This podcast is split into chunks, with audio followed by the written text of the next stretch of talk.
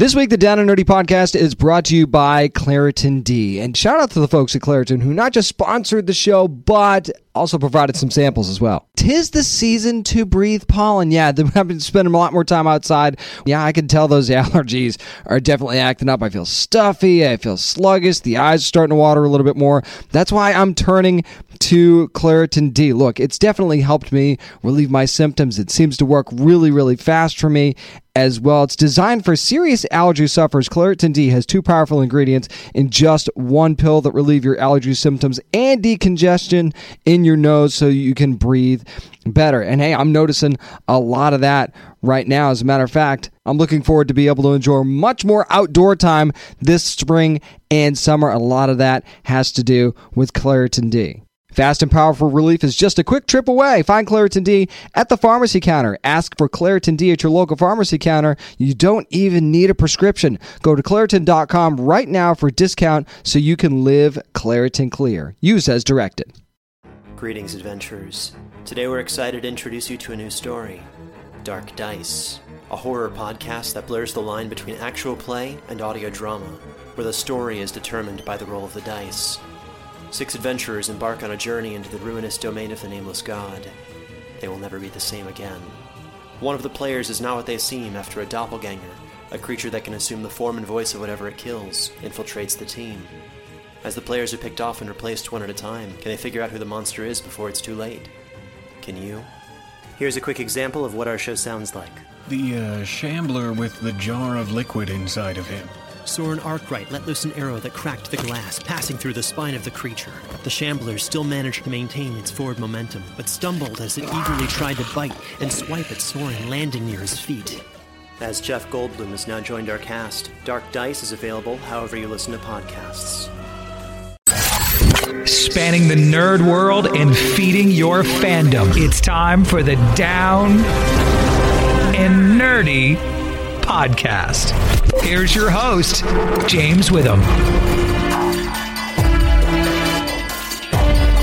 From Key House to a prehistoric pit, oh boy, do we have you covered this week. It's episode 390 of the Down and Nerdy podcast. I'm James Witham. Almost feels like as big as a 400th episode would be this week because I have got so many guests from Netflix's Locke & Key season 2 now streaming on Netflix. Oh, Connor Jessup is here, Darby Stanchfield, Hallea Jones, Griffin Gluck, Meredith Averill, Carlton Cuse. Oh my goodness, so many ways to give you inside info on Netflix's Locke & Key, and season two is incredible.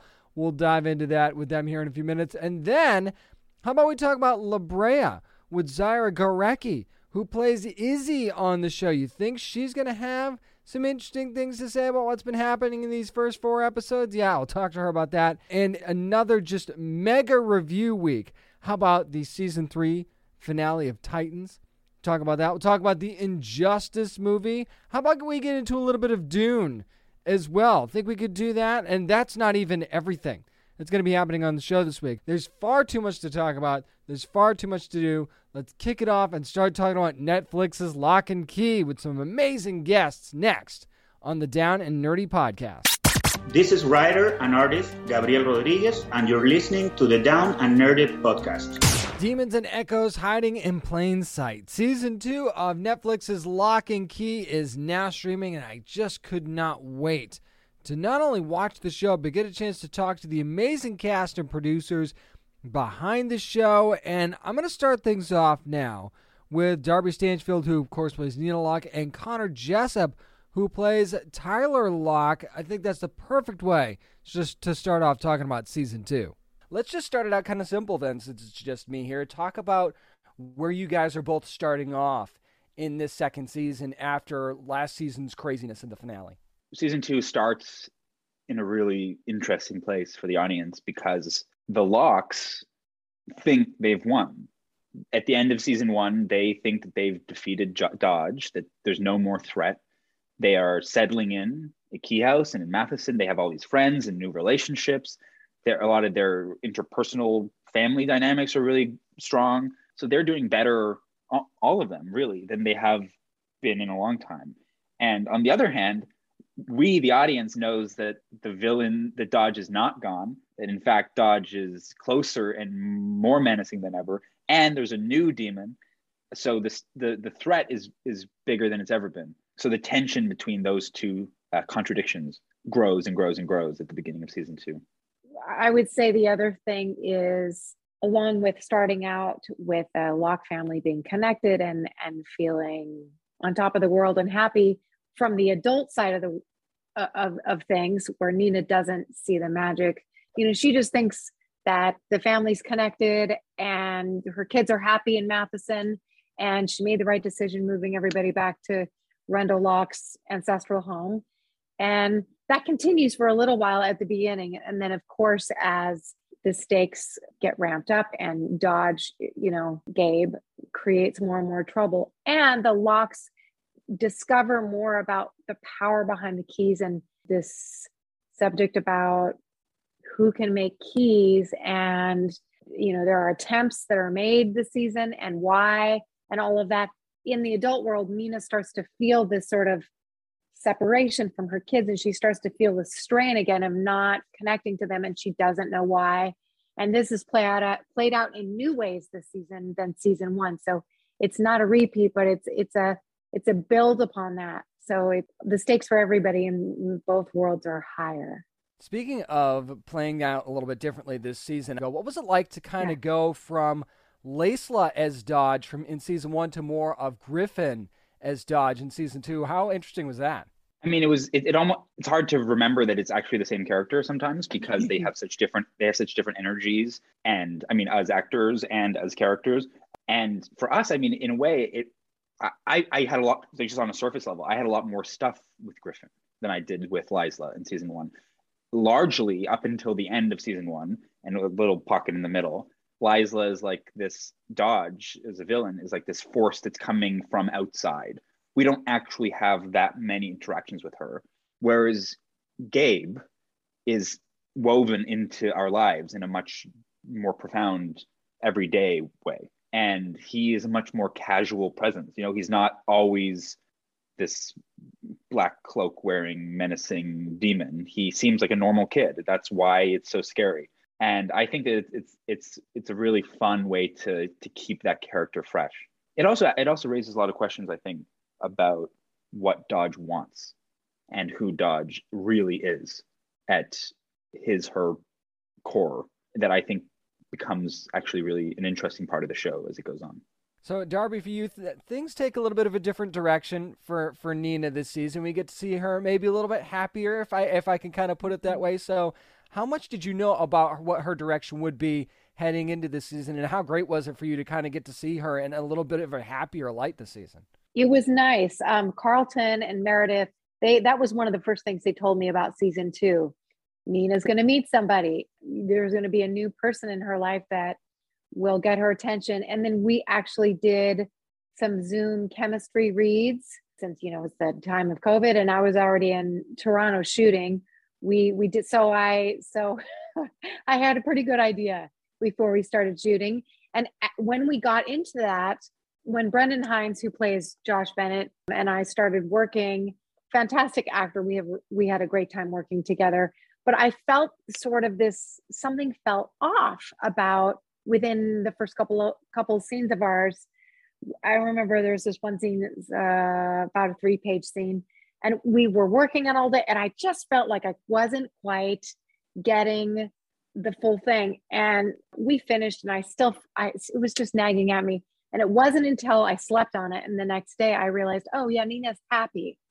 That's what's different. She's happy. and so that was nice to get to explore and discover what this new sort of emotion is and not to totally let go of the grief, but it transforms. And it, it was, you know, it was nice to sort of keep that underneath the whole season. But yeah, the new element of happiness was fun to play. Connor, I feel like a little bit different for you because we know what the rules of magic are. We know what the rules of the keys are. We also know that Tyler is the eldest of the Locke children. So, talk mm-hmm. about what kind of pressures he's facing this season, not just for himself, but I mean, for Jackie as well, quite frankly. Yeah, Tyler, because he starts in this place of more security and and and comfort with his family and with his home and with these keys it gives him the space to suddenly realize that he and Jackie are on the cusp of being adults. And they know from season one that adults can't remember magic. I mean, Nina sees magic, but it doesn't stick. Duncan can't remember. We're not exactly sure why, or why some people can, or some people and others can't. But it becomes this looming thing for him that he's going to forget, and Jackie is going to forget. And if they forget magic, are they also going to forget everything that magic has given them? You know, all this this this new closeness with Kinsey and this this uh, understanding of who his dad was that has given him so much relief. Is that all going to go away too? And if Jackie forgets magic, is that going to like sever this bond that they have? And he becomes really focused on that and trying to find a way to hold on to those memories and to hold on to this life that he's built for himself. Um, and Jackie has sort of a different take on it. And as the season goes on, she becomes a little warier and a little she starts to wonder if adults forget magic for a reason uh, that there's something natural in letting go of those memories as you grow up and that becomes that that tension between them and that the threat of that forgetting is really tyler's central arc this season awesome really quickly without spoiling anything how cool was it to work with some of these newer keys this season it's always fun to have a new key. I mean, I, I wish that they had introduced a new key every scene. I, I, I think I just think it's fun. To, it's I always enjoy like the conversations on in a really banal way. I enjoy the conversations on set of like, how does this key work? Like, do you turn it clockwise or counterclockwise? Like, what what sort of face? What sort of face do I make? Like, what sort of sound does it make? You know, because that's that's the thing I always forget. Like, even watching just the trailers for season two, is how much of uh, the effect of these keys is the sound that they make you know, like the sound that the head key makes when it's turned, or the sound that the Hercules key makes when it goes in, which obviously when we're shooting is not there. And having to imagine that freshly with each key is is really fun. And let me tell you, I had key envy. I'll bet. never getting to never even getting to hold these things. Every once in a while I would take one away from them and just hold it and be like, what it must be like.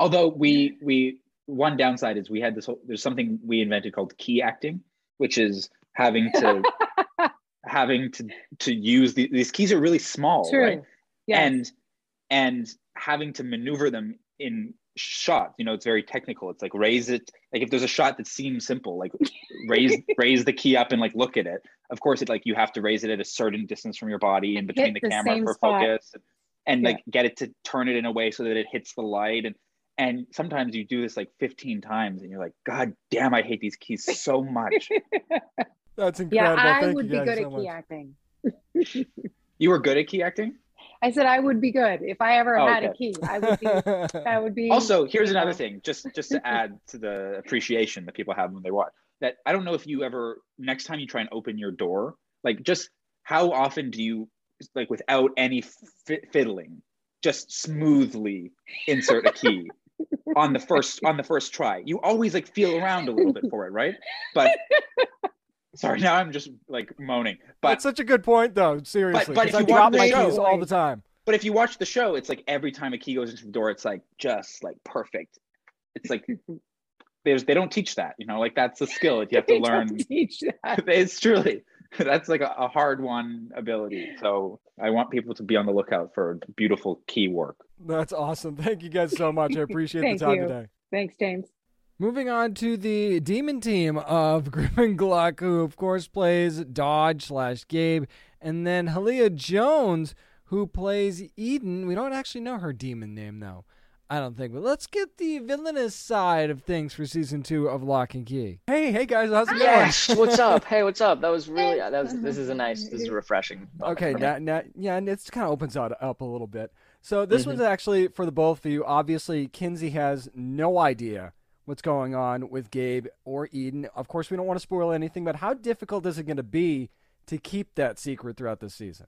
Ooh, you know, I think that's that's Count of uh, of the season is uh, is that question you know because obviously the audience knows something that kinsey doesn't. So every single scene that involves her and gabe or her and eden has a very anxious and anxiety inducing undertone of like will he will she you know is this going to be the moment? How long can this go on? And it's definitely a big challenge. Uh, gabe's got a lot riding against him because uh, eden is a bit more reckless than he is but they're definitely both reckless and uh, it's hard to keep that stuff covered up and leave no leave no traces eden wants to just go in there do the thing and get over with it so to answer your question. It's going to be. Hard. it sounds like it. This one again for the both of you guys. We we actually see this on the trail in the trailer a little bit, so it's not really a spoiler. But it seems like you your characters really aren't the best of friends, not great allies. Doesn't seem like so. Can you guys tell us anything about their conflict? And just is it just two strong personalities in the room, or is it going to be a little more than that? Yeah, it's kind of like two alpha wolves trying to get something that they both want yet one of them is more experienced and uh, which is gabe dodge and then there is eden who is very much like a baby demon in ways but obviously there's been the summer where she's kind of like i don't know if like gabe locked her in a house and and made sure she didn't go and ruin everything for him but she's a, growing demon and trying to like figure out her things but she she's a very independent headstrong character as well. So she doesn't like being pushed down by Gabe. If I can piggyback off of that, I think um, something that we talked about a lot and have talked about a lot is that sort of the dynamic that we chose, and we had a lot of conversations beforehand about this. Was um, you know I think we settled on the idea that Eden's sort of a dog that's been beaten by its owner a bunch of times, and um, you know I think Gabe having this this control, this power, and you know the the battle between the power dynamic. She wants it, and I have it. And in that sense, because I'm an Echo and I have a little bit more power than her, I can kind of you know put her in her place on occasion. The thing with you know a beaten dog is it'll put its ears back and its tail between its legs when it has to, so that it doesn't get a beating. But you know, you hit one too many times, and that dog's going to bite back. And I think that's sort of the dynamic that we see with Eden and Gabe. Griffin, this one's for you, my friend. So we know that Dodge needs Kinsey, or at least it seems that way, Gabe slash Dodge. But, you know, kind of playing a very dangerous game there. But anybody with eyes can see that Kinsey, the whole Kinsey Scott thing, isn't exactly over. So do you think that's mm. going to become an issue at some point? Breaking my heart here with this question, James. Um, no, I'm, uh, you know, I think, uh, I think that's a, a major part of the show is that love triangle. Personally, I I like Gabe and Kinsey together, gotta say. But I know a lot of people like Scott and Kinsey together. Look, look, it's fine. Choose whichever side you want. This is Edward versus Jacob all over again. Um, but yeah, it's definitely it's definitely a major plot point this season, and um, I I don't know how many people want to be in manipulative and toxic relationships. Better yet, I don't know how many people want to be in a relationship with a demon. So um, I think if she you know, I'm going to say this in a very broad spectrum way to not spoil anything. If she or when she finds out Gabe's a demon, we'll see what that leads to. And good luck with that, by the way. Thank you. Thank you. Yeah. need it. I need it. Got a lot riding against me. and finally, if you're going to get the scoop on any show, you got to go to the executive producers, showrunners, directors. Carlton Cuse and Meredith Averill also join me to talk about season two of Locke & Key. Meredith Carlton, how are you guys doing today? Good, James. How are you? I like the name of your podcast. We love puns, so down and nerdy is pretty good. Thank you. It's one of my specialties. Appreciate it. So uh, we actually get to see some new keys this season that are introduced for the first time. How much can you tell us? I know you can't tell us a whole lot, but how much of a game changer are some of these keys going to be for this season? Hugely. Yeah, we can't, you know, spoil obviously some of the keys to come, but they completely change the fabric of the show and the rules of the show. So everything changes because of these keys. Yeah, I mean, the keys are central to the storytelling of the show. It's one of the things that we love about the show is that we get to explore all these new keys and the keys have costs and consequences and you know what what you see may not be what you get and that's just so central to the storytelling that Meredith and I are trying to do and so obviously the keys are a huge part of what happens this season. All right, again, this one is for the both of you. We get to learn a lot more about Duncan this season. What was it like to kind of expand on his character a bit and give him a much more important arc this season? Well, I mean, Aaron Ashmore is one of our favorite characters, and we didn't feel like we had time in season one to do everything that we wanted to with that character. And Uh, there's also a lot of rich mythology for the Duncan character in the comic book. And then I would say that it was even enhanced in the way we were telling our story. So that was one of the things that we were most excited about in season two was getting to really play out his character and have the audience really understand a lot more about where he came from, what he's been dealing with, and then kind of see him change in ways that becomes really fundamental to the storytelling and the way the story unfolds. And it's a great arc too. Thank you. Glad that you enjoyed it. Yeah, it's definitely one of the more kind of, I think, emotional and surprising stories of the season. We're proud of it.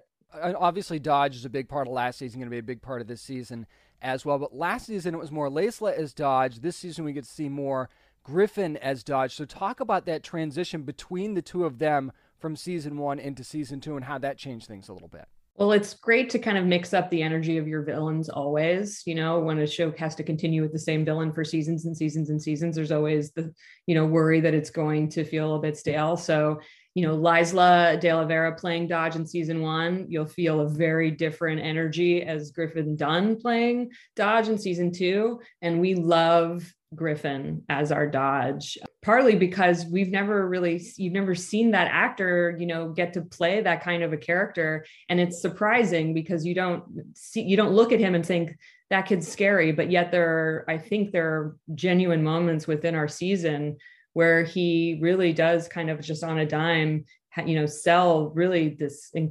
incredible, he's so formidable. It's been really fun for, it was really fun for us to write to he and also his dynamic between he and Eden, which was another kind of, you know, a, a, mix, a way to mix it up this season to be able to have our two villains. Uh, but Griffin, we think, did a terrific job as Dodge and kind of sold this completely different energy than than Laysla did. All right, again, again, we're going to try to avoid spoilers here, but I, I would say that I loved all the episodes, but for me, episode five is the no turning back episode where if you get there you're going to binge the whole thing, so you might as well just get comfortable. So I think it's one of the biggest episodes of the season. So without spoiling anything, and I believe Carlton, you directed this episode. Correct me if I'm wrong. But uh, what was it like putting that episode together? And did you kind of know that that was like the epic episode where you're like, well, now we've got him? Yeah, I think it was kind of the epic episode, which is part of the reason that I wanted to direct it. You know, Meredith wrote the episode, and it's just a fantastic script. And so it was a wonderful collaboration between us as we tried to bring it to life and it just it felt like this idea of you know going inside eden's head was one of the most delicious things for us to explore in the entire series and certainly to that point in the series it was something that was just really incredibly special mark steele our production designer you know really took off with the ideas that we presented him and I don't know. It was just it was it, it is it is a real true pivot point. I think you're right. I think that's the moment at which you know everything changes in season two, and you know I really feel honored and delighted to direct it. Um, hopefully, the audience will uh, will feel the same way. One of the things that I think you guys did really well with this show, especially in the second season, is you don't introduce a ton of new characters, and a lot of shows kind of do that in their second season, and I, I think that's to their detriment sometimes. Talk about the characters that you did introduce, and was it just as important when you introduced them as the few characters that you did bring in this season? We felt like we had a lot more exploring to do of the characters that we'd already met in season two. So we had, I think season one really sort of sets up the premise of the show and deals with the family and their grief and their dislocation moving to this new place. But we felt in season two we had a lot of room to explore their relationships. And so we wanted to learn more about them across the season two. So we didn't feel like we needed a whole bunch of new characters. We felt like we just needed the opportunity to dig deeper into a lot of the characters that we had obviously there are some new characters but i think for us their main goal was to really deepen the audience's connection to the characters that they met in season one. Yeah we're excited to you know introduce josh who is a you know new a history teacher at Matheson who has this kind of budding relationship with Nina because we really loved giving that to Nina. You know, she's been long suffering. It's really nice to kind of see her start something, but then also have it play on our mystery of actually this guy might be here for ulterior motives and what does that mean? And also, we really loved introducing the character of Jamie to his daughter to be able to give Bodhi a friend because we've seen Kinsey and Tyler with their friends. It's really nice to be able to see Bodhi with someone his own age who's excited about the keys too. And he gets to kind of discover keys with her. So happy you brought that up because I'm so happy for Bodhi. Thank you guys. Yay.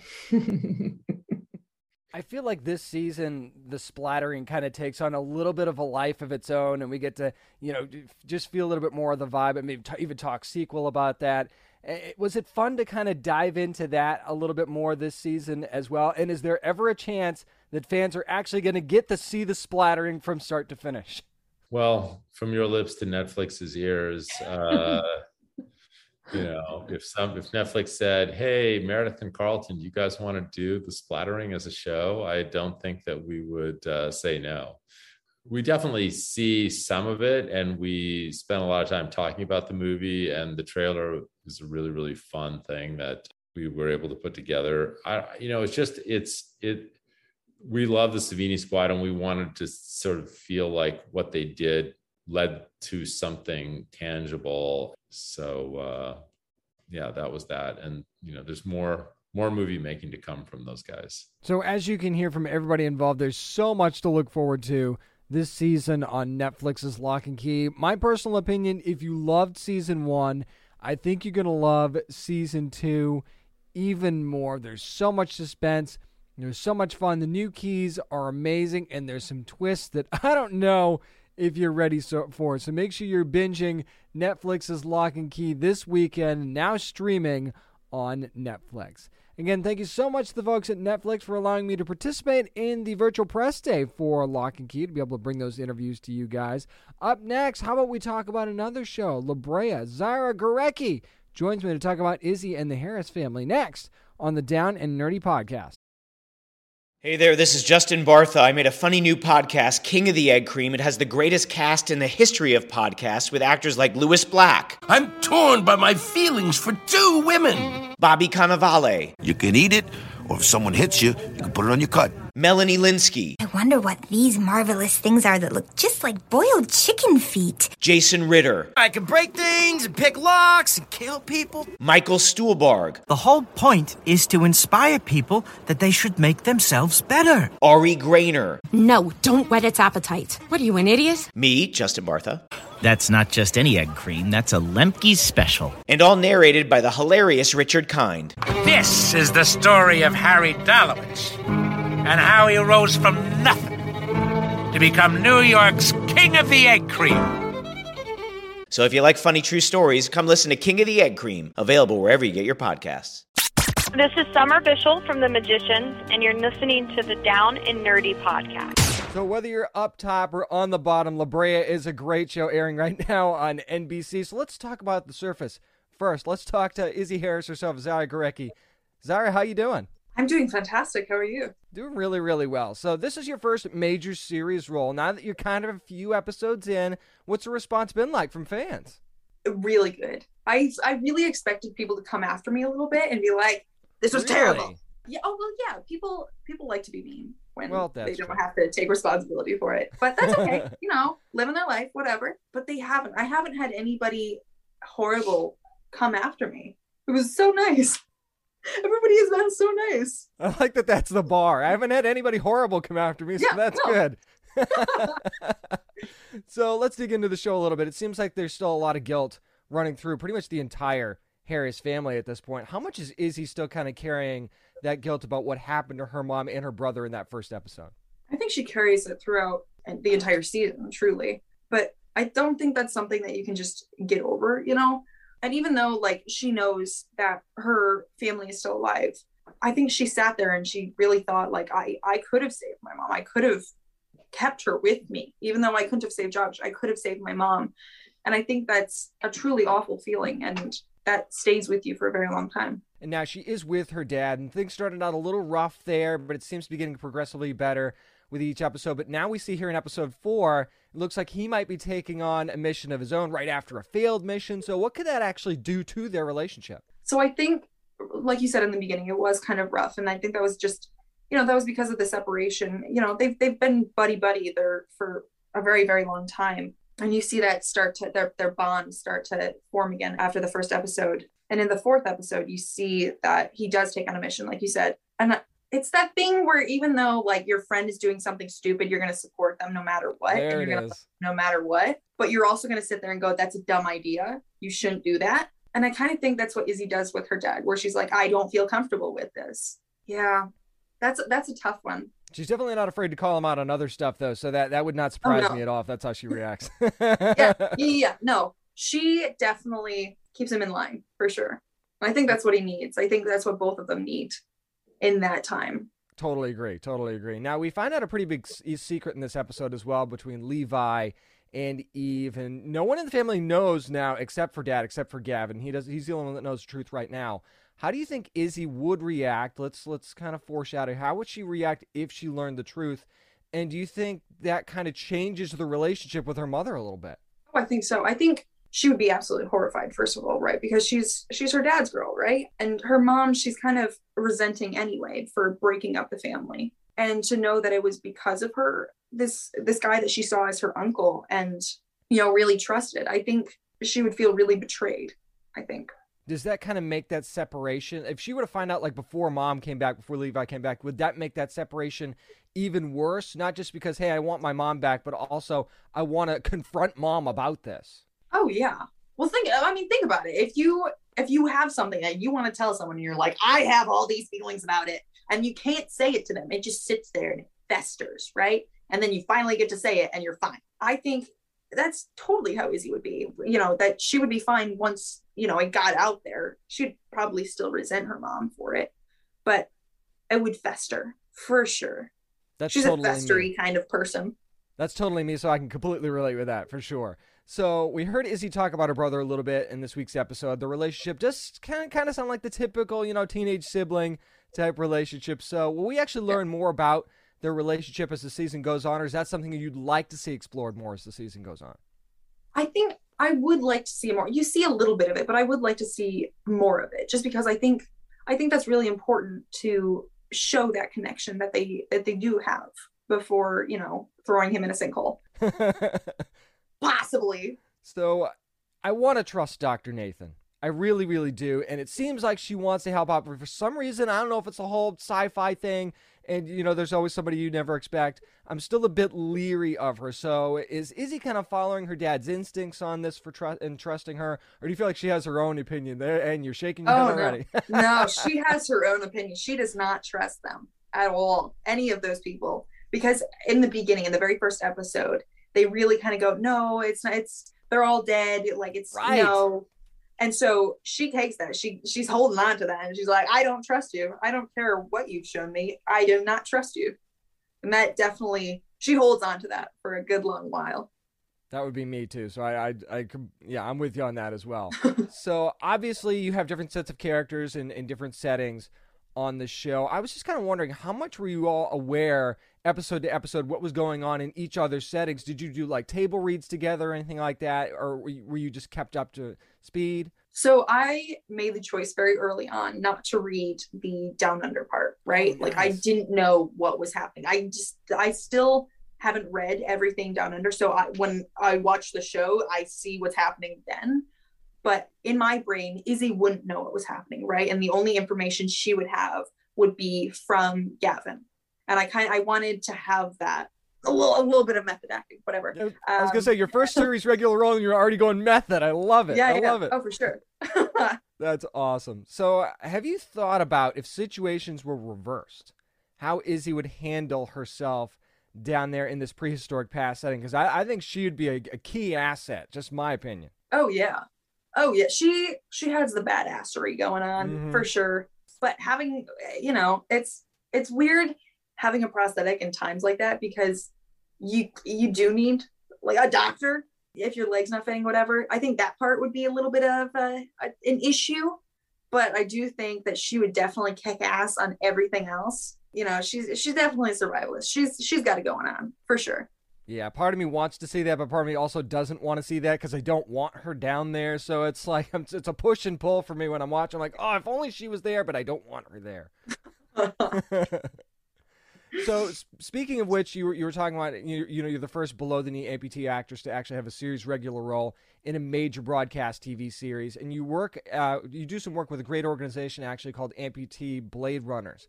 For anyone that doesn't know, can you talk a little bit about what they do and how people can help out that organization? Absolutely, I can. That's my favorite thing to talk about. So, for people who don't know, legs uh, blades cost sixty to seventy thousand dollars, depending on if you have a knee, depending on what you need. Right? Insurance doesn't cover it because it's considered recreational. Not exactly funsies. Um, awesome, it's yeah. about like saying, you know, have you have you ever tried running in clogs, the wooden shoes? I wouldn't recommend it. No, no, no, no. It's really, really painful and good luck. And that's about what it's like trying to run in a regular leg. So Amputee Blade Runners gives blades to people who need them, right? To people who are trying to get back into being athletic, who are already athletes, whatever it is. And between volunteering, between working with different brands, between, you know, all this crazy stuff, they can get the cost of a blade down to $3,500. $3,500. Wow. Oh yeah. Yeah. And that's that's a huge difference from, you know, No 60, $70,000. That's manageable, you know. And they truly are the most amazing people ever. And they give everything that they can physically possible do. Possi- possibly do? Physically possibly do. Does that make sense? Is that Works for good me. correct grammar? Works for me. Yeah, this is, that sounds right to me. Makes sense. Seems legit. The point the point is they're helping a lot, and that's all that Yeah, yes. matters. Amputee Amputee Blade Runners for anybody didn't catch that name. Really quickly, Zyra, before I let you go, your favorite episode of some of the ones that are coming up after this fourth episode. Oh, uh, I like seven. I do like seven, but five is really fun too. I like five, five and seven. Which is great because five's the next one, and you get to Five see it this coming one. Tuesday on NBC. Make sure you just watch La Brea every week anyway, then you won't miss any of the fun episodes. It's Zyra Gorecki. Thank you so much for joining me. I appreciate it. Thanks for having me. And you want to talk about a show that's really come into its own and found its rhythm. I think La Brea has definitely done that after the introduction that they did in the pilot. They've added a lot more depth. The show is so, so interesting, both above and below. Make sure you're watching it every Tuesday night on NBC. Again, thanks to Zyra Gorecki for joining me to talk about La Brea this week. Up next, it's time to jump into all of our big reviews. Let's talk about the Dune movie next on the Down and Nerdy podcast. Hi, I'm Melanie Scrofano. I play Wynonna Earp, and you're listening to the Down and Nerdy Podcast. Spice will flow and a chosen one will rise. It's time for my spoiler free review of the 2021 version of Dune. And I it's going to be really difficult to do this spoiler free and I'm going to tell you why that is.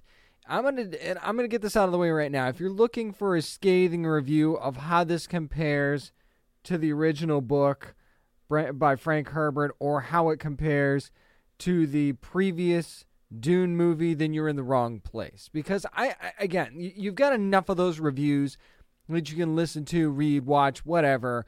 I think it's best to judge this movie based on its own merit and what Denis Villeneuve was trying to bring to the forefront here. So that's exactly what I'm gonna do. And if that's you know not good enough for you, then you fast forward a little bit and listen to some some of the other stuff that I've got on the show this week. But I'm just I'm not gonna do it. It just doesn't seem constructive to me. But I will say that this is a movie that is just deep, deep. I mean neck deep in sci-fi lore, and it really feels like it's creating its own elements, and it's got this weird, interesting blend of old world and futuristic world that is a very, very cool mix to me. And there's a whole bunch of themes at play here. You could almost say that this is kind of, in a way, like if you're a novice to this, it's almost like Game of Thrones meets Star Wars in a certain respect. And don't kill me on that, okay, on social media. It's just an observation for anybody that is maybe a casual fan that wants to check check this movie out because there there is definitely a hierarchy. You know, you've you've got your emperor in this as well, and you've got these different houses that you're dealing with, but you've also got certain elements of science fiction, and there's maybe even some witchcraft thrown in there a little bit as well. You've got, you know, who and what is Paul Atreides. Tim- Tim- Timothée Chalamet, by the way, does a fantastic job in this movie. there's a lot of things at play here. And I will tell you this too before I get too deep into this. If you have a short attention span, or if you lack patience for development in a long game of a science fiction movie, then you are wasting your time with Dune because you will be frustrated. This movie doesn't really even kick into high gear until about, I'd say, 90 minutes in. And that's not a criticism, by the way. There's a lot of groundwork here, and a lot of it is character development through association as well. And what I mean by that is there's a lot, of course, a lot on Paul Atreides, as there should be, right? But then you've got his dad, the Duke, Leto Atreides, who's played by Oscar Isaac. And the way that they develop his character by proxy is how you're going to, is one of the reasons you're going to be able to judge Paul Atreides a certain way, which I really, really thought was an interesting way of going about it. You could also kind of say the same thing for Josh Brolin's char- char- character of Gurney, Halleck. So, so that's also a very interesting way to put it. You're also establishing the Baron's character and his people, by the way. So, so you're doing that as well. You're establishing other things like the the Bene Gesserit, who are basically. I don't want to call them witches because I don't think that that's fair. They're more of like a, I guess, a mystic order, and it's supposedly all women. Although you find out that this is maybe a minor spoiler that I'll give you. You you'll find out that Paul Atreides has been taught the ways of the Bene Gesserit. So that's going to factor in to how things go. But you but you learn about spice and why it's important. You learn about the Fremen who the the Fremen who are in the who are in the deserts, why they're there, what they're doing there. You also find out and, and certain things get more play than others, right? Which I think is also very very interesting. But the way you're building these worlds and building these concepts, and there's plenty of betrayal in this as well. And you have to pay attention to the character development in the beginning of this movie to really appreciate what you're going to get once you get to the latter stages of the movie. But there is one huge risk in this in in Dune and that is that yes, they're playing the long game in this particular movie, but they're also playing the long game overall because this will have a very open ended ending. I can tell you that right now without fear of possible reprisal because uh, what I will say is is that they're betting on there being more of these. And I think that that's a safe bet by the way. I'm not saying that it isn't, but that's always a little bit of a risk when you're going in to a movie like this because you never really know how it's going to turn out because people have to people have to be taken in by this world that's being created. It's not just about it's very much not about big action. It's very much about concepts and ideas and the deepest and darkest version of science fiction to me anyway. I mean, there there is some brevity and there's some there's a cool factor in certain characters like Jason Momoa's Duncan Idaho character, who I love, and the relationship between his character and Timothée Chalamet's Paul Atreides is incredible. I also love these the silent strength of the women in this movie as well. Rebecca Ferguson's Lady Jessica Atreides is a badass of epic proportions, and I loved her in this movie so so much. I also lo- loved Dr. Kynes in this movie as well. She'll frustrate you at times, but at the same time, there's a, there's a very key part that she plays in this movie. There's also one specific scene that is going to probably stick with me as as I stick with this Dune franchise, and it's a battle between Paul Atreides' character and one of the Fremen characters' name is Jamis. And it is such an intense and incredible scene. And it happens towards the end of the movie, by the way. So if you're sticking with it like you should, then it'll pay off for you. Because my goodness, what a powerful scene and such a defining scene for Paul Atreides going forward as well. So don't get caught up in like, oh, is there an end credit sequence, mid credits? No, it doesn't have any of that stuff. What it has is the development that it has within the movie that should be enough for you. And if it's not, it's not. And that's fine, by the way. If you prefer eh, your movies done a certain way and you prefer things at a little bit of a quicker pace and you want things given to you a little bit more easily and more simply, then maybe Dune is something that's not going to interest you. But I love the fact that this movie was unafraid to say, we love our world. We think that there's a lot of very interesting and intriguing stuff going on here that you'll really, really love. And these characters that have so much depth and interest, we're going to give you that and see what you think of it. Dune was not afraid to live or die based on that concept. And for and if for no other reason, I loved it for that.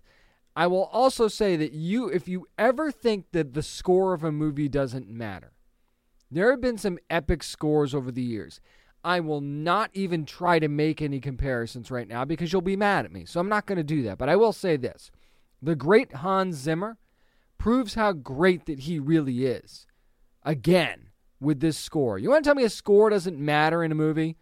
Watch Dune and then tell me that it doesn't matter because the score was so important for setting the tone and the mood of this movie throughout that that it did not go unnoticed. It's a score that just reaches out, grabs you, pulls you in, and without a score like that, this movie suffers. With all due respect to Denis Villeneuve, who I thought did a masterful job of directing this, without that score from Hans Zimmer, you've got almost nothing. And that is not a criticism in any way of the story or of the actors or anything like that. All I'm saying is is that this score turns this movie up to another level. And I think Villeneuve knew that. And that's why you go get somebody like Hans Zimmer. So I'm just telling you right now that if you truly love science fiction and you want a world that doesn't feel like 17 other worlds that you've watched in various sci fi movies in the last 30 years, watch Dune, and I think it'll be the breath of fresh air and the gift of hydration for your mind that you really, really need. And that joke will be more funny when you actually see the movie. But yes, watch Dune, and I think you'll uh, absolutely enjoy the hell out of it. That's going to do it for my spoiler free review of the Dune movie from Warner Brothers, now available in theaters and on HBO Max. Up next, going to go to another Warner Brothers film and an animated version of the Injustice movie. That's up next on the Down and Nerdy podcast. This is Ray Chase, the voice of Noctis in Final Fantasy 15, and you're listening to the Down and Nerdy podcast.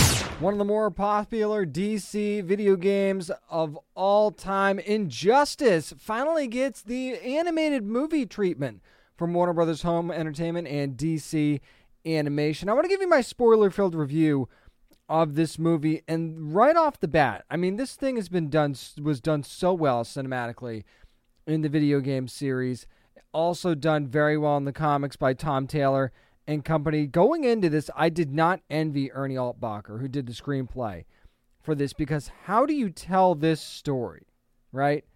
And make it so it's not just the same old thing that you've seen, but yet still keep some of the core elements of the movie. So here's the deal. If you're not familiar with Injustice, I can't imagine that you aren't.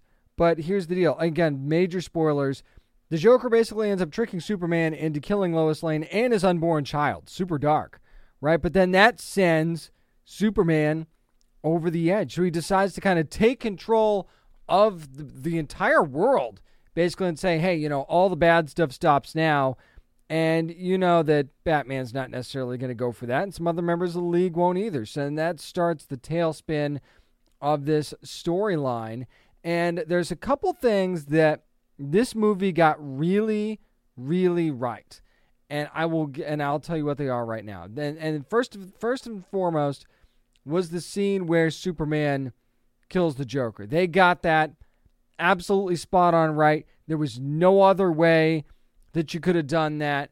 They presented it to us basically in the way that you were expecting because that's what had to be done. Right? So they got that right.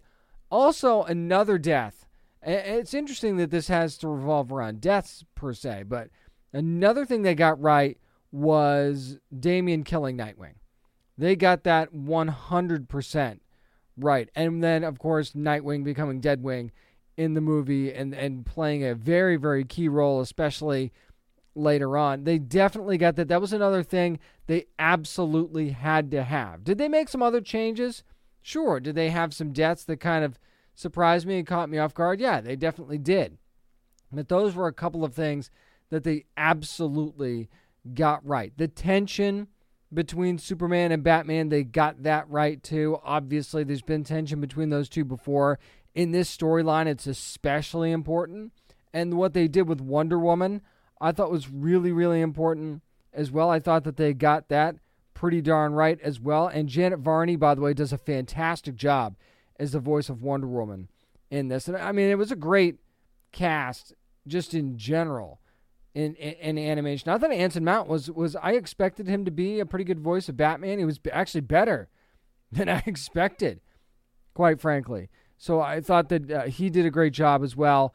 But I mean, it, it's a, it's interesting how they had to present this. There's some there's certain amount of ways you could have gone. You could have gone the route where you do the slow burn and you get really detail oriented, or you could try and give you the, give me the whole story in one movie. They decided to go with the latter. They decided to try and throw the whole story into one movie. And here's the problem that you come into when you do that is that as a fan of the comics and of the video game series, I kind of know what I'm missing in between there and there's so much depth that can be added to this story in the cat and mouse game and the chess well more like a chess game than anything else between Superman and Batman and these two different sides and how they play against each other.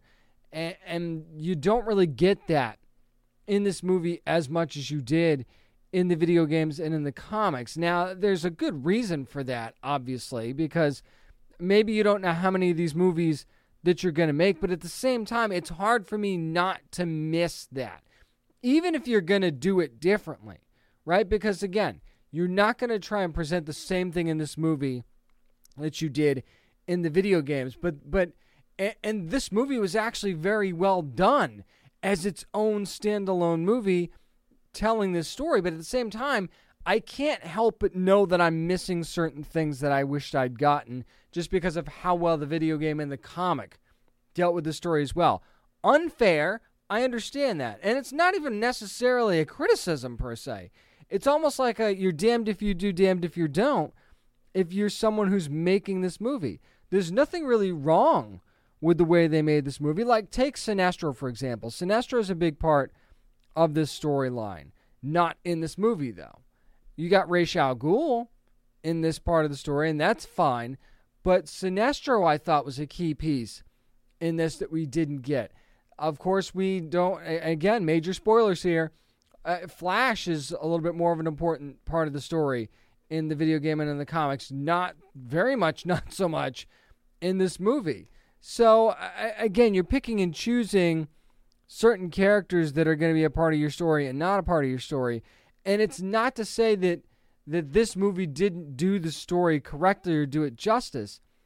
I think it had to do what it did. And that's kind of take elements from both the comics and the video game because the comics basically expands on the entire story, right?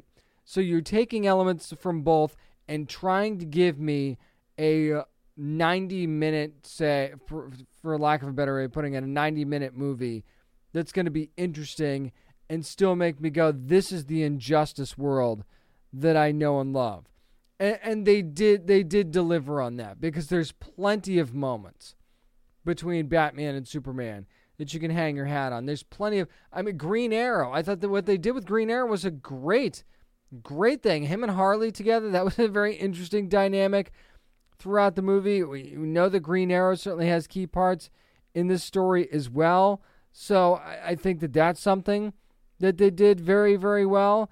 But again, you you just can't bring in every element of this movie. The, you you got the brutal nature of it correct. I thought they did that well.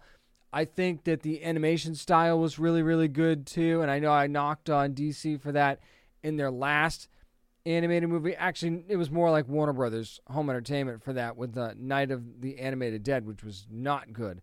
This one, I think they redeemed themselves in that. But I, I think that I, I understand some of the criticism that this movie has received from others, but at the same time, I think you have to take a step back and realize okay, they told their version of this story in the time allotted. You're tell you're being you're told that here's the amount of time that we're giving you. Here's the story that we're giving you.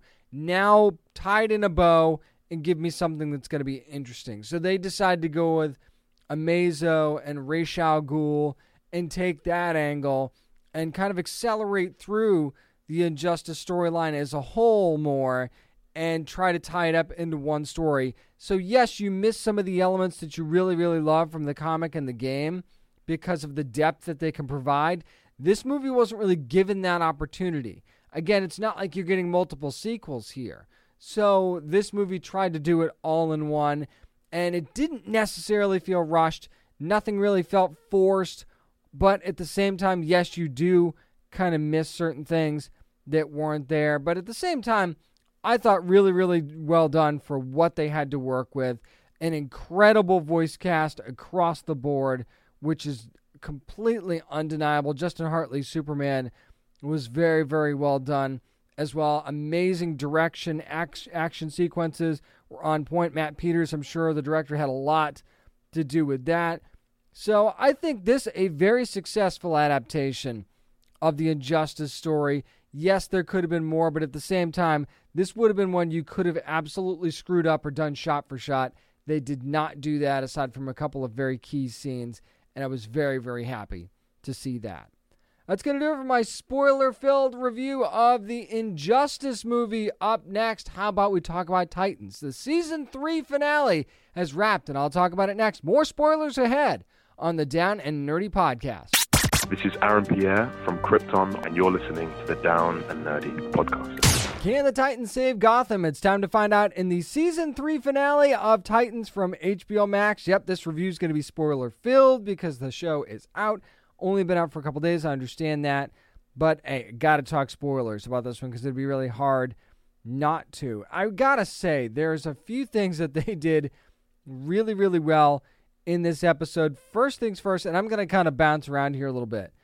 But using the Lazarus pit was one thing. Turning it into a storm cloud and have it rain down on all of Gotham to save those that had already died at the hands of Scarecrow was a friggin' brilliant move. I love that they thought outside the box enough to do that. I'm sure that you're going to be able to quote me an issue in a page where this was done before. Don't care. Good for you. I love the fact that they brought that onto the screen. I also really, really like the way that they brought along the tension in the Titans and how you kind of, I mean, you, you kind of buried that for the greater good, right? They also really, really, I thought the entire season captured the very difficult relationship between Dick Grayson and Barbara Gordon. You really could have given them the whole happy ending thing. You could have romanticized it a little bit more. No, their relationship is extremely complicated. And they really, really nail that in this series. So I thought that, that was really, really neat. You also made Jonathan Crane, you made the Scarecrow. And, and, you know, you probably loved Scarecrow at some point, right? He's a good villain. Man, did you make him formidable in this season of Titans, especially at the end. You made him creepy. You made it look like, I mean, infiltrating the Batcave and all these other things. You really made Scarecrow out to be unstoppable against an entire team of Titans. Now, granted, you had some help from Jason Todd. You had the whole Red Hood thing, which again, the way they told that story, probably the the most sense a Red Hood story has ever made so far on any type of screen. So I gotta commend them for that. But the way that they figured this all out, and the way that they actually ended up ending this thing in this season, I thought was incredibly well done. And again, it was another one of those things where you've got an ensemble cast and everybody kind of gets their moment. And Beast Boy playing that key role, right, where he gets into Wayne Manor and actually as a bat, by the way, which I mean, how appropriate was that? And then he he's the one that kind of you know gets the security systems locked down, gets Barbara and Argus into that thing, and, and that's how they take down Scarecrow, basically. So I thought that that was really really fun. There were some funny elements in this as well that that just sort of happen with this show, right? You we finally get to see how formidable Raven is. That was kind of a slow burn. I know we saw some of that last season. Really kicks into gear about halfway through this third season. And then it's the origin of Tim Drake, too, right? You've got that whole thing going on as well. So, I, I, again, the way that they tied this all together in this season, maybe the best season of Titans yet. Not just because that they were in Gotham, but because there were so many moving parts to this season that were, guess what? All interesting. Did you find yourself when you were watching Titans this season think, man, I wish they'd get off this storyline? No, I know I didn't. And you keep waiting for that to happen, right? Especially when you've got a whole lot of balls in the air. You've obviously got a main focus of the story, and that was that of Scarecrow and Red Hood, right? And you know that relationship of what's Scarecrow really going to do, what's his end game, sort of thing. But then when you go to certain things like when you've got Hank trapped in with Donna and Tim in the underworld, right? And they're trying to find a way out. That was a side story that could have easily been one of those where you go, ah, not interested, not not really looking forward to seeing what happens to this. And it was damn interesting. So the one thing that this show succeeded in throughout this entire season was making each one of its story elements interesting. And when you're bringing in new characters to a show that already has a ton, making them important and interesting as well. I mean, you know, talking about Blackfire, even Barbara Gordon to a certain extent, right? You knew it was going to be pretty easy to make her interesting, especially with the relationship with Dick Grayson. But then the way they brought Blackfire in and how they kind of weave that story through Starfire's storyline, and, you bring Connor into the mix there as well, which is totally unexpected. And then you see him like blow up her ship in the last episode, a very selfish move on his part, and he owns that in the finale. That's the other thing that this show does really well is owning the mistakes of its heroes and being better after that. So you could say, yeah, this show is a is a violent uptick on a story and making it much more adult than any Titan story's ever been, and you could love it for that but you could also love it for its breath of fresh air of just letting heroes own their mistakes and trying be, to be better on the other side. And where that where Jason Todd goes from here, who knows? You see him kind of split off from the team. It looks like Donna might be doing something with Argus. Yes, they are bringing Tim Drake. It looks like into the Titans fold, and Bruce Wayne, who tried to kill himself. By the way, if Donna didn't save him, who knows how that would have gone.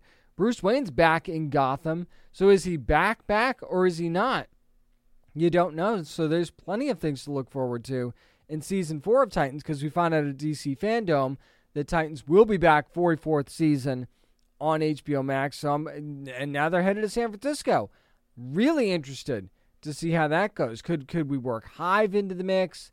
You know, there's some other things that you could do, I'm sure, as well. But whatever they decide to do, they're gonna have to I mean, they've got some big shoes to fill because this was a major, great season of Titans. Season three now streaming in its entirety on HBO Max, and this finale with so many good elements and it, so many great action sequences, and just so much smart writing. I think you're really, really going to enjoy the season. If you and, and guess what? I didn't really spoil a ton in this review, so that's that's always good. I I, I warned you about spoilers earlier. But yeah, definitely go back and watch Titans if you haven't already, or if you kind of fell a little bit behind, make sure you finish it because it's good stuff. That's good enough for my spoiler filled review of the season three finale and kind of the whole season of Titans from HBO Max. Up next, I think we've got time for some nerd news. Let's see if we can sneak it in. I'm James Witham, and this is the Down and Nerdy Podcast. This is Benjamin Percy, and you're listening to the Down and Nerdy Podcast. No time to waste. It's time for nerd news. And there's not going to be much here because there really wasn't much throughout the week, but I wanted to do a quick recap of DC FanDome from last week. Once again, DC FanDome, I would say increasing fears that the need for in person conventions is becoming less and less from major studios because, man, was this a spectacle at DC FanDome. We get the new trailer for the Batman. We get to dig a little deeper into that. We see more of Colin Farrell's Penguin. We get to see Zoe Kravitz as Selina Kyle slash Catwoman, and I am all in, by the way, on that. That this trailer sold me on Zoe Kravitz. Not that I was not sold before, really sold me on her this time. And just seeing the depth of the crime noir story that Matt Reeves is going to be telling in this movie, I thought was really brought out in this trailer. And there's just. I, and maybe this is cliche, but there's a darkness about this movie. I know Dark Knight, ha ha ha, whatever. There's a darkness about this movie that I think I'm I'm really gonna dig, and the fact that it's just Batman at its finest, from what it seems like based on the trailer. Anyway, if we're gonna judge something by the trailer, let's do let's do that and just say that this looks absolutely as incredible as we want it to be, and hopefully that's the case. We'll see that in March. We also saw the teaser for the Flash movie, which has wrapped filming, by the way. And we get to hear a little bit of narration from Michael Keaton's Batman. We get to see a couple of different versions of Ezra Miller's Flash from what we could see in the trailer. And and again, there's really not much. There, it's just a little bit of a teaser that and very much teases Keaton's Batman. But at the same time, there's a lightness to this, and obviously, again, confirmation that we're going to be following some sort of Flashpoint storyline here. So keep that in mind as we get more and more on this. Which I'm not I'm not sure we're going to see any more updates on the Flash movie for a little bit as they start the post production process. Then you look at Black Adam, which where we got a look at one of the opening scenes from the movie that was teased by Dwayne the Rock Johnson, and it is Black Adam's introduction to badassery. Basically, is where where he kind of wipes out a bunch of dudes, and you know the whole bullets against superheroes, supervillains, anti-heroes kind of thing. I feel like that we're getting to the point, or we've gotten to the point a long time ago where that's kind of overused. I realize that we're not steeped in realism here, and and maybe I shouldn't tug at this thread, but I would love it if superhero movies and general comic book movies would stop using that trope of let's just keep shooting and see what happens. Stop it. If it doesn't work within the first five seconds, it's not going to work. So just chill out on that. So that, that's just a little nitpicky thing. And then you see members of the cast. You get to kind of see the Helmet of Fate from Doctor Fate and Pierce Brosnan. You get to kind of see what Cyclone is going to look like. You get to kind of see the at least the logo for Aldis Hodge's, Hawkman, things like that.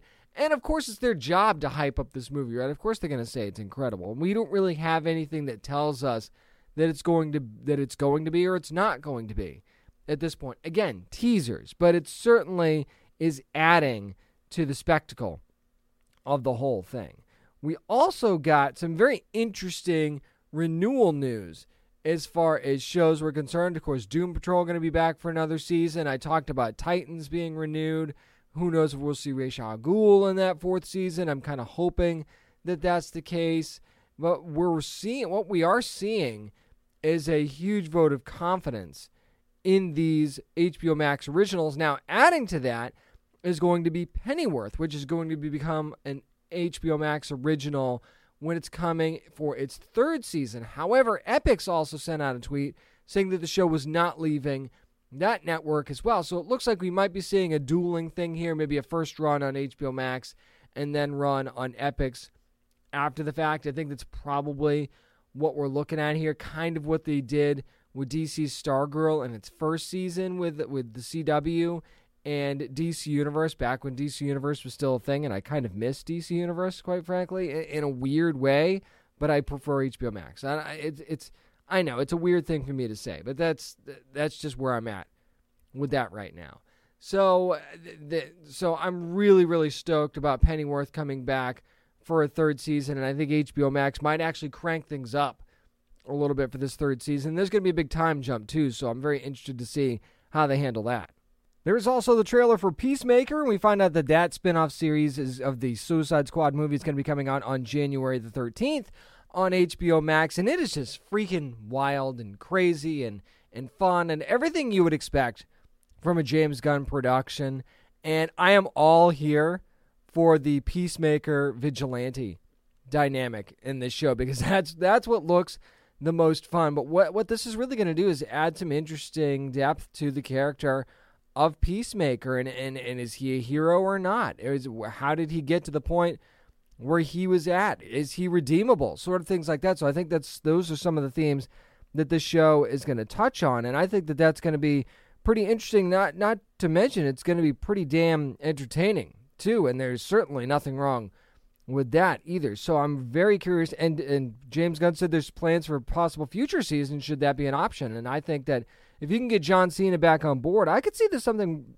as something running for as long as they kind of want it to.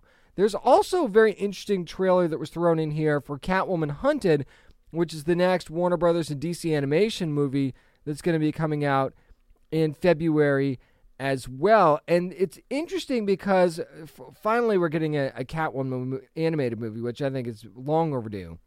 What I didn't expect was like this 70s vibe with this fun team up between Catwoman and Batwoman, which I think is really, really going to be interesting. And Elizabeth Gillies is going to be playing Catwoman, and Stephanie Beatriz from Brooklyn Nine-Nine fame is finally going to get her chance to play Batwoman. I know it's just an animated series, but I mean, I, I think that this is, is kind of, she's going to do the role justice. I certainly know that. But it just, this, and there's all kinds of different villains in this movie. She's, Catwoman's trying to steal a priceless jewel. And it just, again, this is one of those that just looks fun. And hopefully that's exactly how it plays out. For what it's worth, Black Mask is also on the cover of the of the Blu-ray. So I, it looks like Black Mask will be. It, it feels very Birds of Prey esque, but at the same time with Catwoman and and with a little bit of a different feel to it as well. So that's just one of the. That's just some of the many things that stuck out to me from DC FanDome. Really quickly, I want to touch on the Uncharted trailer that was finally released by Columbia Pictures and Sony. That movie's going to be coming out on February the 18th. There was some stuff that were was basically pulled right from the games that you'll notice in the trailer, like the, where Tim, where where Nathan Drake is falling out of the airplane there, and that scene basically ripped right from the game, almost not almost shot for shot, but you know, very very similar. But I gotta say, I don't know that this trailer did a lot to sell me on Tom Holland as Nathan Drake, which I was still kind. Of, I know young Nathan Drake, but still, I, I wasn't totally sold on. And I love Tom Holland, but I wasn't sold on him as this particular character. What I am sold on is the chemistry between he and Mark Wahlberg's Sully. That is clearly there in this trailer. I think those two are going to play really, really well off of each other. But I mean, come on, it's treasure hunting, it's action, it's adventure, it's going to be the reason why we don't really need another Indiana Jones movie, quite frankly, with all due respect. After seeing the last one, I'm not sure that uh, their confidence is very high there. So, I, again, I am all up for this new Uncharted movie, and I, I really, really hope that it works out, quite frankly. That's going to do it for this week's edition of the Down and Nerdy podcast. And once again, thanks to my amazing guests, the cast and producers of Locke & Key from Netflix, which is now streaming also. For Zyra Gorecki for joining me to talk about La Brea, which you can watch every Tuesday night on NBC. Make sure you go into downandnerdypodcast.com to keep up with everything that we've got going on and all kinds of other nerd news stories on there. Also follow along on social media at Down and Nerdy 757 on Twitter and Instagram at Down and Nerdy on Facebook. And remember, you never have to apologize for being a nerd, so let your fan flag fly and be good to your fellow nerds. Contained herein are the heresies of Radolf Burntwine, erstwhile monk turned traveling medical investigator. Join me as I uncover the blasphemous truth of a plague ridden world that ours is not a loving God, and we are not its favored children. The Heresies of Radolf Burntwine, coming January 2nd, wherever podcasts are available.